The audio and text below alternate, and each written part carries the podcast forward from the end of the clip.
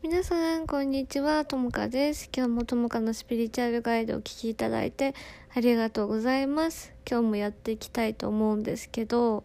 あの、今日のテーマは、人の機嫌を取らなくていいんだよ。自分の機嫌を取ることに徹底してあげてっていうお話をね、していこうと思う。で、あの、今日の私のテーマっていうのは、私がこれ実際に経験して、あの感じたことを実体験にお話ししてるのであの自分もどうだったかなってみんなも考えながら聞いてもらえると嬉しいです。じゃあスタート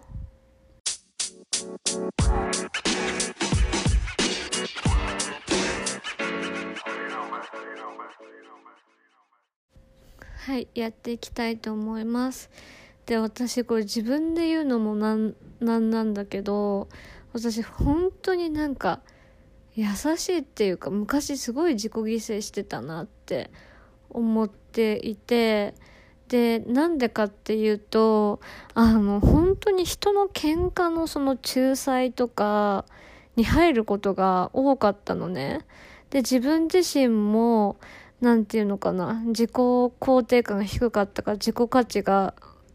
低かったりしたからなんか人の顔色を伺うような人生だったなって思うんだけど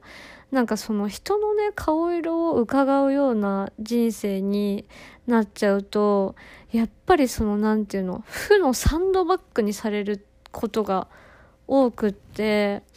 なんか自分を大切にしてきたらなんかその人がおかしいなっていうのがわかるんだけど当時はなんか機嫌が悪い相手とか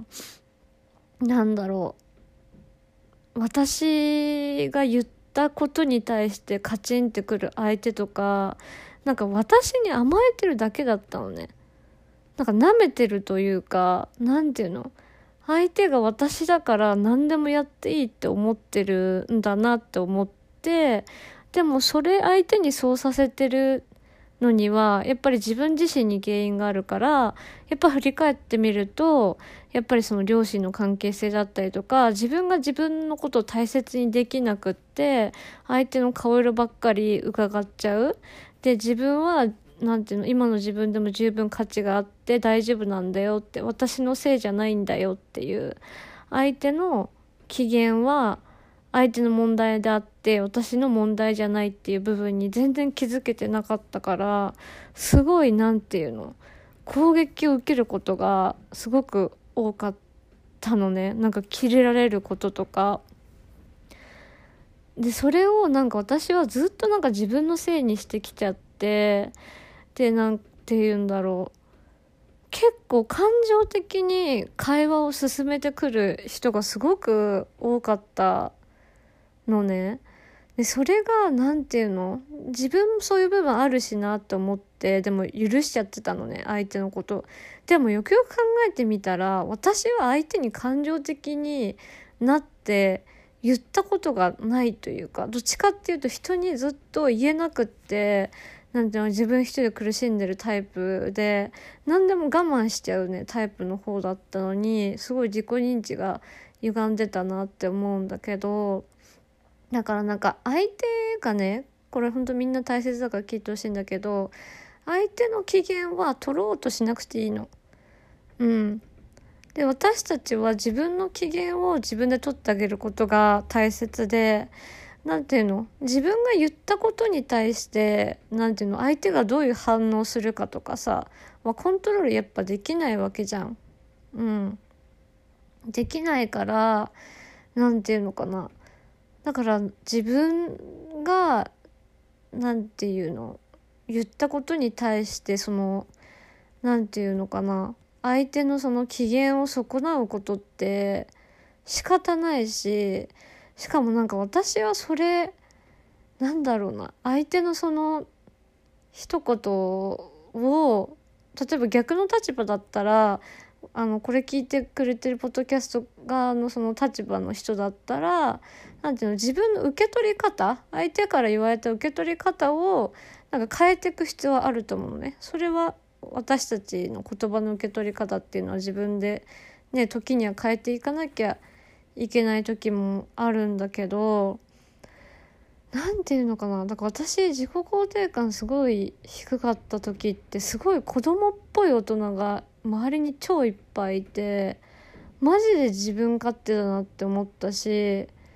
でそれに気づけてなかったのなんか私が悪いんだって本当に思い込んでて。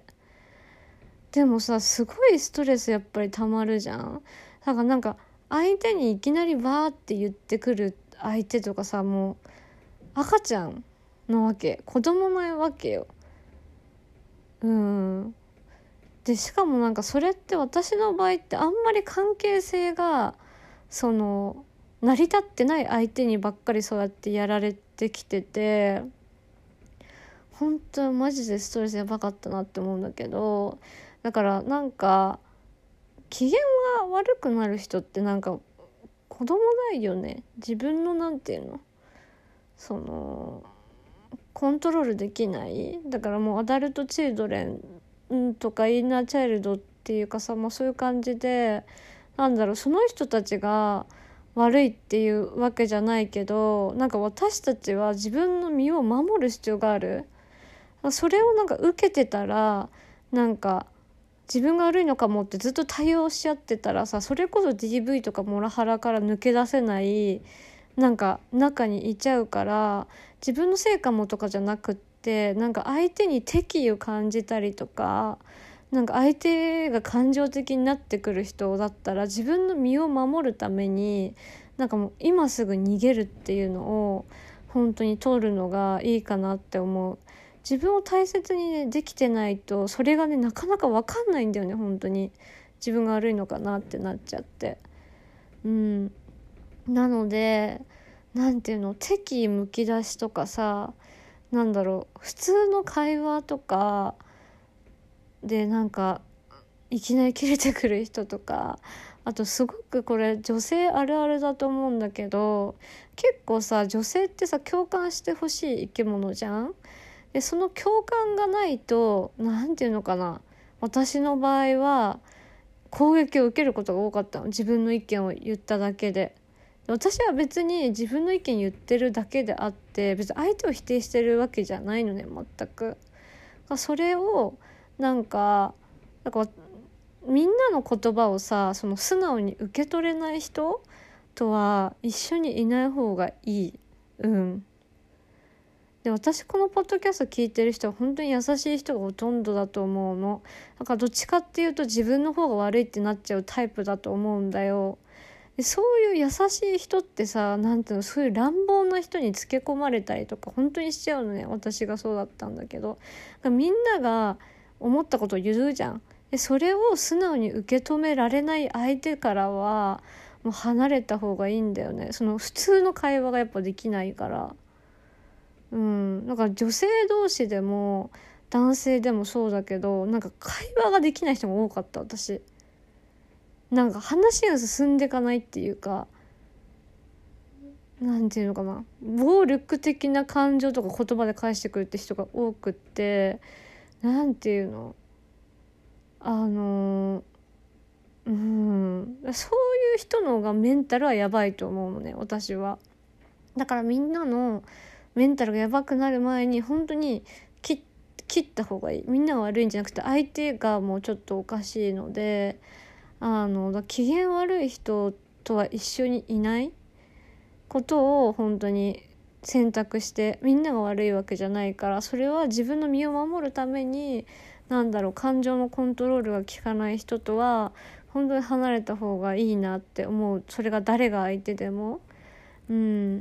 なのでみんな自分を大切にしていってねということで今日も聞いてくれてありがとう。またね